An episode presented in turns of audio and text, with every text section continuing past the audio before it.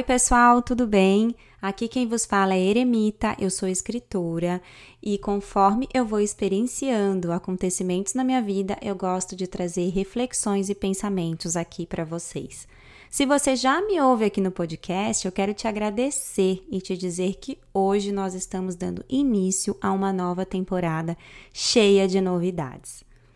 Estou voltando com uma série de podcasts e pensamentos para vocês com muitas reflexões. Hoje eu resolvi trazer para gente um conhecimento que tenho lido e vivenciado ultimamente, e quero te dizer que nada disso é sobre o que é certo e errado. É apenas o meu olhar de observar as coisas e viver conforme eu vou aprendendo sobre elas. Hoje é dia 15 de março de 2021 e vamos para o podcast de hoje, dessa nova e linda série que fiz para o Despertar-te.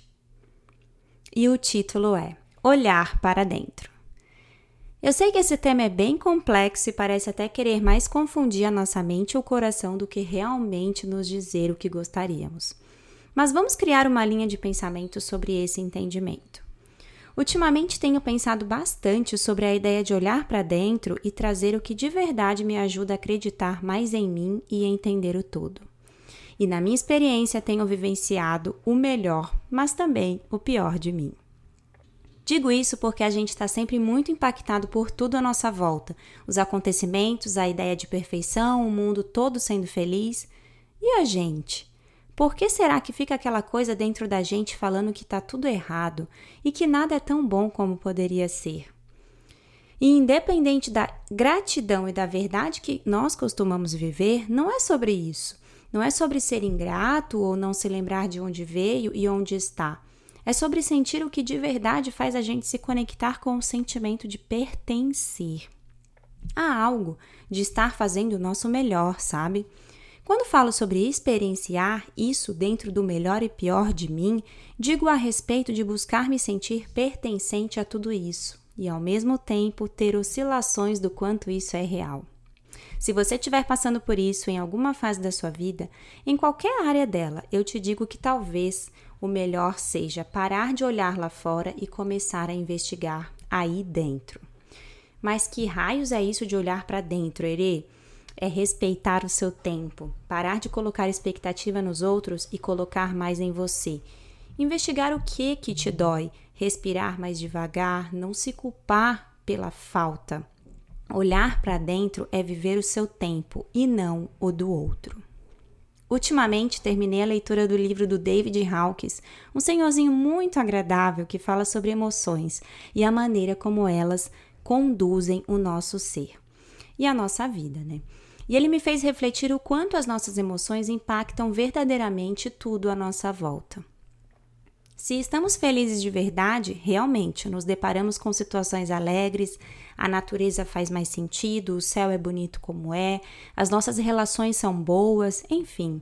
Algumas situações né, irão sempre estar desconexas, mas no todo nós estamos vivendo com base nas emoções que nos despertam essa melhor experiência. Porém, se vivemos reclamando, intensificando as coisas, descuidando do que o nosso corpo pede, se automutilando, vivendo em função de realizar para os outros e nunca para nós, nossas emoções não estão centralizadas e assim nós caímos na autocrítica e na falta de pertencimento. Mas onde verdadeiramente está o nosso ponto cego? Por que não conseguimos encontrar a resposta que acalenta a nossa percepção de vida? Porque nós não entendemos o problema e é por isso que não conseguimos encontrar a resposta. Talvez a solução não esteja lá fora, por isso não conseguimos encontrá-la.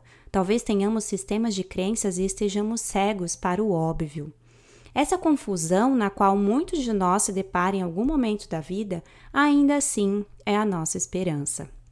Mantenha a sua confusão, mas com o intuito de criar uma nova base diante dela.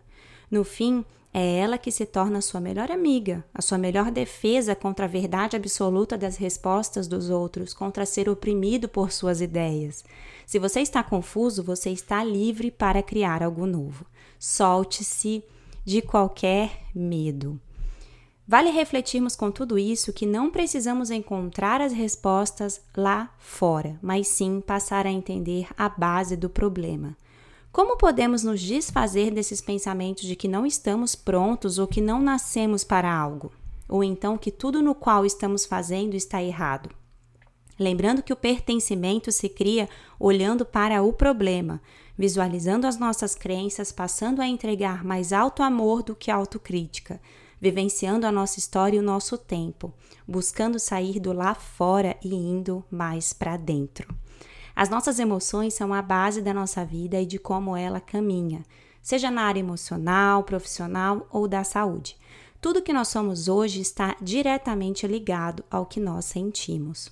Portanto, ao pensarmos que não merecemos ou que não somos quem gostaríamos de ser, estamos emocionalmente sentindo isso.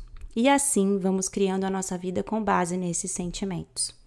Então eu te pergunto: como podemos de verdade passar por esse ponto cego e criar uma nova base? Respeitando o nosso tempo, olhando para a gente com mais alto amor, buscando o que já fizemos de importante lá atrás, olhando para tudo que ainda podemos fazer e mudando as nossas emoções. E assim, a gente busca um caminho melhor que mais faz sentido para nós e que faz de verdade a gente querer pertencer ao nosso próprio eu, sem ficar o tempo todo duvidando da nossa força. Eu deixo aqui para você essa reflexão. Comece a olhar mais para dentro. Eu deixo também um grande abraço para você. Quem falou aqui foi a Ere que vive, experiencia e divide com você o que sente. É só isso.